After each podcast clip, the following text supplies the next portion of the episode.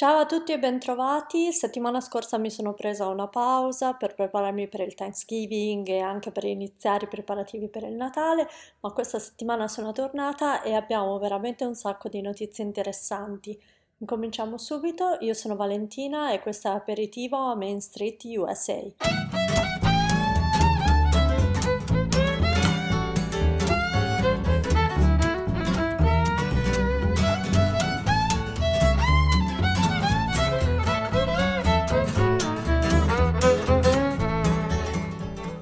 Allora, come vi ho detto nell'intro, settimana scorsa, settimana molto piena, perché appunto giovedì scorso era il giorno del ringraziamento e noi essendo una famiglia italo-americana, diciamo, chiaramente portiamo avanti anche le tradizioni americane, quindi abbiamo festeggiato proprio secondo la tradizione, ovvero siamo stati in cucina tutta la mattina e buona parte del pomeriggio e poi abbiamo fatto questo pranzo cena con tutti i cibi tradizionali, quindi tacchino, purè di patate, casseruole varie, torta di zucca e tutto a metà pomeriggio e poi abbiamo chiamato chiaramente la famiglia americana, abbiamo fatto questa videotelefonata di gruppo con genitori, zii, nonni, cugini sparsi un po' da tutte le parti degli Stati Uniti, è stato un po' un Thanksgiving particolare come poi per molte persone negli Stati Uniti. Come avrete visto sicuramente nei film, il Thanksgiving è veramente il momento quasi più del Natale in cui le famiglie americane si ritrovano insieme, ma quest'anno chiaramente la cosa è stata molto più complicata, molte persone hanno deciso di non viaggiare e quindi le famiglie un po' sparpagliate in giro per l'America, insomma, si sono arrangiate come hanno potuto e anche noi abbiamo fatto lo stesso spesso quindi con videochiamate appunto per salutare tutti i parenti. La cosa carina che penso sempre è che comunque il cibo del Thanksgiving è così standard, è così tradizionale che nonostante le varie telefonate, la varia distanza fisica, abbiamo confrontato un po' i menù ed effettivamente abbiamo mangiato tutte le stesse cose, quindi questa è una cosa carina. Insomma, il Thanksgiving tra l'altro è sempre l'ultimo giovedì di novembre ed è per questo che era giovedì scorso che chiaramente negli Stati Uniti è un giorno festivo, qui ho dovuto prendere ferie per festeggiarlo, ma il fatto che sia a metà settimana vuol dire che molte persone poi hanno il resto del weekend libero. Infatti non è un caso che il giorno dopo Thanksgiving sia Black Friday, che per noi è famoso per essere il giorno dei mega sconti sia online che nei negozi, ma in realtà negli Stati Uniti oltre a quello è anche il giorno ufficiale dell'inizio della stagione natalizia. Di conseguenza venerdì ci siamo riposati un attimo, abbiamo finito i leftovers, ovvero gli avanzi del giorno per ringraziamento e sabato abbiamo iniziato i preparativi per il Natale, quindi abbiamo fatto albero di Natale e tutte le altre cose. Per questo motivo non ho avuto proprio tempo di registrare il podcast, ma non è una cosa negativa perché nel frattempo si sono accumulate un sacco di notizie interessanti.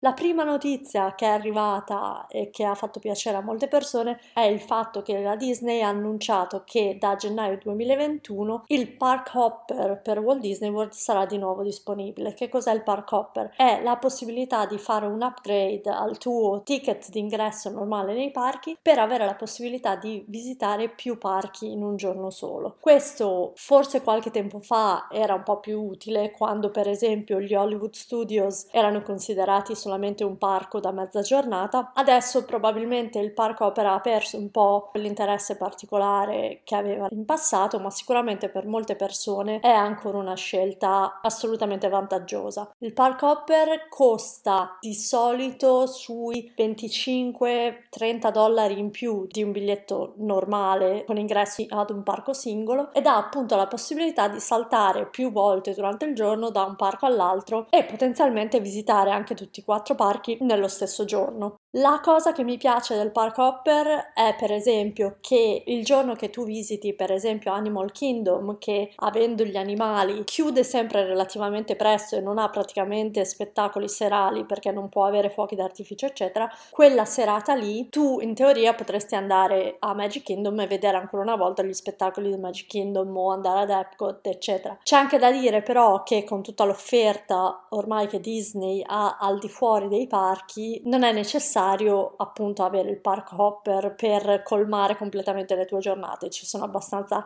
attività da fare anche a Disney Springs, nei resort, eccetera, e anche se non alloggiate in un hotel Disney avete praticamente accesso a tutti i resort. Sui pro e i contro del park hopper magari discuteremo in un altro momento più approfonditamente, ma una cosa che ci tengo a dire è che delle tre cose che erano state sospese prima della riapertura di luglio, il park hopper è quello che mi interessava di meno, diciamo la verità. Le altre due cose sono il dining plan, ovvero la possibilità di prepagare praticamente i pranzi e le cene tramite un pacchetto di crediti da poi spendere durante la vacanza e la terza cosa era il Fast Pass Plus, ovvero la possibilità di avere prenotazioni per le attrazioni più gettonate di tutti i parchi. Insomma, quando i parchi hanno riaperto, il dining plan non era più disponibile, il Fast Pass Plus non era più disponibile e il Park Hopper non era più disponibile. In questo momento l'unica cosa che sappiamo tornerà brevissimo è il Park Hopper. Come ho detto, probabilmente la meno interessante per me, ma comunque so che è una cosa molto gradita da molti ospiti di Walt Disney World e quindi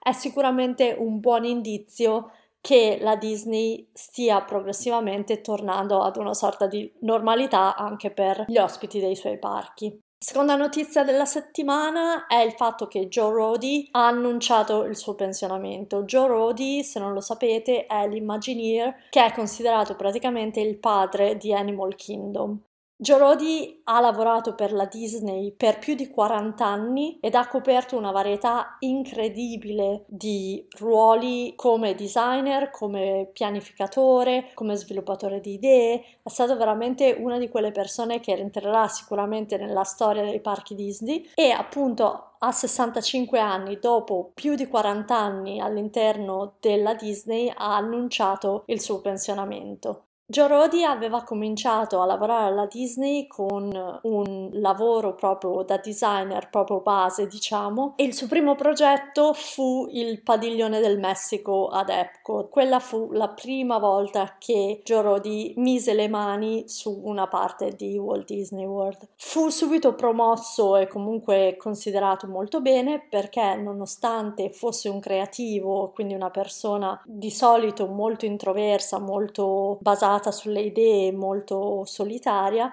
Joe Rodi era invece capace di parlare al pubblico, di essere proprio molto aperto, di partecipare a conferenze, di spiegare molto bene i progetti anche tecnici dal punto di vista tecnico alle persone che dovevano lavorarci, ma anche ai dirigenti della Disney che dovevano poi approvare e finanziare questi progetti. E quindi Joe Rodi proprio quasi da subito diventò una di quelle persone molto rilevanti come voce degli Imagineers e come voce della visione del futuro di Disney World. Negli anni Ottanta poi fu mandato a Disneyland per lavorare al New Fantasyland quando fecero appunto tutto quel rinnovamento e poi tornò a Epcot per lavorare al padiglione norvegese, chiaramente prima che Frozen arrivasse, stiamo parlando degli inizi degli anni Ottanta. Allo stesso tempo lavorò anche per quell'attrazione che è passata alla storia per essere una delle attrazioni più ricordate, ovvero Capitan Io, che era praticamente questo video interattivo girato da George Lucas con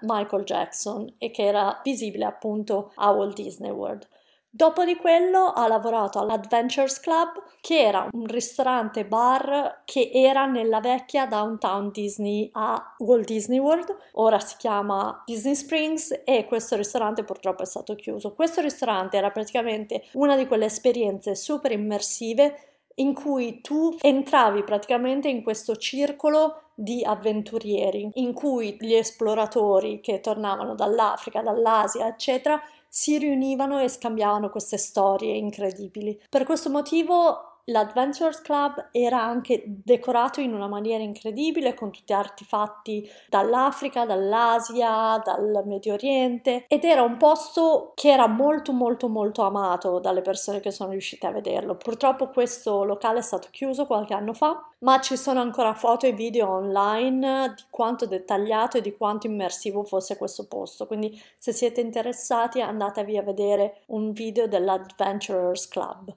Il fatto che Joe Rodi fosse così, diciamo, ossessionato dagli artefatti della cultura africana, della cultura asiatica, non è un caso e infatti tutte queste sue esperienze e conoscenza è stato poi trasferito in quello che è il suo più grande progetto, ovvero Animal Kingdom. Praticamente nell'85, quando Michael Eisner cominciò a pensare di realizzare quell'idea che Walt Disney aveva già avuto, comunque di avere un parco che integrasse gli animali, però chiaramente era impossibile negli anni 50 realizzare una cosa così che fosse anche sicura per tutti gli ospiti. Rodi chiaramente si candidò per questo ruolo appunto di guidare questo nuovo progetto e portare gli animali a Walt Disney World, ma anche lui non credeva veramente che ci si potesse arrivare ad avere un parco completamente dedicato agli animali, ma tramite la sua ricerca, tramite i suoi viaggi in cui ha cercato di reclutare gli esperti di animali da tutto il mondo e convincerli a muoversi ad Orlando e allo stesso tempo collezionando tutti gli artefatti, portando altri Imagineers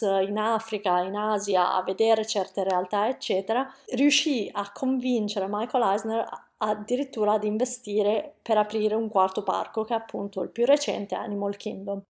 Joe Rodi poi chiaramente rimane una delle figure di spicco di Animal Kingdom e praticamente dietro a qualsiasi decisione che sia stata presa nel parco fino a questo momento, dal tipo di ristoranti, dal tipo di aree, tutte quelle attività che appunto troviamo dentro ad Animal Kingdom. Joe Rodi poi si sposta ad un nuovo progetto che è quello del resort Aulani alle Hawaii, in cui proprio oltre che progettare il, la spa e il resort in sé, progetta proprio tutta l'area e tutte le attività che vengono svolte al suo interno. E tra l'altro questo resort è molto famoso e molto stimato per la cura dei dettagli eccetera. C'è anche da ricordare che Joe Rodi è cresciuto alle Hawaii nonostante sia nato in California e quindi grazie anche alla sua conoscenza della cultura locale, delle tradizioni locali, è riuscito a creare appunto questo resort che è uno dei posti più esclusivi e più ricercati di tutta l'offerta Disney. Jorodi, una volta completato Olani, torna a Walt Disney World e come sappiamo si occupa di Pandora, quindi per sei anni lavora ad ogni dettaglio ad ogni progetto di Pandora, dalle piante fantastiche che sono al suo esterno, dalla progettazione della land in sé, a dettagli delle attrazioni. E questo diciamo che è stato uno degli ultimi progetti in cui lui è stato più coinvolto. Data la lunghezza dei progetti in cui di solito è coinvolto, lui ha sempre detto che i suoi progetti vanno dai 6 ai 7 anni, si capisce bene che ora, essendo tra progetti, between projects, come ha detto lui, ha deciso praticamente di fermarsi qui invece di intraprendere un altro progetto che praticamente lo avrebbe portato a lavorare fino ad oltre i suoi 70 anni. Quindi ha deciso di andare in pensione, effettivo il 4 di gennaio del prossimo anno, ma chiaramente il buon vecchio Joe Rodi non ci poteva lasciare così, ma ha deciso di aprire una pagina eBay in cui sta vendendo molti degli artefatti della sua garage sale, ovvero praticamente un mercatino dell'usato di molte delle cose che lui ha collezionato durante la sua carriera, dai suoi viaggi a cose che ha costruito lui personalmente, a cose che ha trovato negli archivi della Disney che ha acquisito nel corso dei tempi e ha deciso di mettere in vendita un po' di queste cose. Chiaramente quando ho fatto questa ricerca e ho guardato la pagina di eBay era completamente vuota, ma c'è una pagina di Instagram che si chiama Joe Rodi Garage Sale in cui potete vedere appunto cosa sta vendendo. In questo momento ci sono non più in vendita, però c'erano un bel po' di maschere africane tradizionali in legno, sia originali africane che cose che ha costruito lui personalmente. Quindi, nonostante so benissimo che non riuscirò mai a comprare nulla che sia appartenuto a Joe Rodi, già il fatto che possa vedere quello che era nella sua collezione privata mi, mi ha fatto molto piacere, insomma. Se mi seguite su Instagram vi linkerò la pagina se siete interessati a vedere cosa ha messo in vendita, chiaramente. Poi, cos'altro è successo questa settimana? Come abbiamo detto settimana scorsa, è cominciato Festival of the Holidays ad Epcot. È stata aperta la walkway, quindi questo sentiero che da Magic Kingdom porta le persone direttamente al Grand Floridian senza bisogno di prendere la, la barca. Questo era un progetto con anche un ponte che si muove per far passare le barche, eccetera. Era un progetto che era in costruzione da diversi mesi non una cosa particolarmente grande, ma è stato ora completato e appunto aperto questo weekend. Quindi, se siete a Magic Kingdom, anche se non, non alloggiate al Grand Floridian, ma siete curiosi di andare a vedere al resort, mangiare magari qualcosa a uno dei suoi caffè, in, un, in uno dei suoi ristoranti, c'è questo walkway che appunto attraversa il, lato del lago che vi porta in brevissimo tempo appunto al Grand Floridian. Di nuovo, se alloggiate al Grand Floridian, chiaramente questo è un vantaggio perché vuol dire che non dovrete aspettare la monorotaia o non dovrete aspettare le barche, potete semplicemente andare a piedi a Magic Kingdom, ma anche se non alloggiate al Grand Floridian, che in effetti non è per tutte le tasche, diciamo, avrete la possibilità da Magic Kingdom di andare a visitare praticamente il re dei resort di Walt Disney World con una breve passeggiata. Ultima notizia che è proprio di qualche giorno fa è il fatto che Brightline, che è una compagnia di treni privata, ha deciso di aprire una nuova tratta di treni che farà scalo a Disney Springs e la collegherà a Miami, Fort Lauderdale e West Palm Beach. Questa sicuramente è una buonissima notizia per quelli come me che di solito non noleggiano le auto quando vanno a Walt Disney World, ma per essere un po' più mobili tra Disney World e altri luoghi caratteristici della Florida, come appunto Miami, il fatto di poter prendere un treno veloce che collega queste località, magari anche solo per un'escursione di uno o due giorni mentre siete a Walt Disney World o al contrario, magari un breve salto a Disney World mentre visitate altre parti della Florida, questa è una cosa assolutamente positiva. Tra l'altro c'era già in programma il collegamento tra l'aeroporto di Orlando e Disney Springs, quindi ci sarà un treno veloce che collegherà anche questi due posti. Ancora una volta Disney, ma anche le aziende, diciamo, dell'indotto di Disney stanno facendo il possibile per incoraggiare più e più persone a visitare Walt Disney World, magari anche per periodi brevi di tempo. Quindi teniamo gli occhi aperti su questo, non si sanno ancora i prezzi dei biglietti chiaramente ai tempi di percorrenza, ma potrebbe essere una buona occasione per visitare anche altre parti della Florida. Questo è tutto per questa settimana. Io vi ricordo che ci vediamo mercoledì sul canale YouTube di Parks and Fun alle 9 e mezza per commentare un altro po' di notizie con me e Davide e sul podcast ci sentiamo la settimana prossima. Nel frattempo, come sempre, mi trovate anche su Instagram, Twitter e Facebook con il nome aperitivo www e trovate il mio blog su aperitivodwdw.com. Questo è tutto, ci sentiamo la prossima settimana. Ciao a tutti!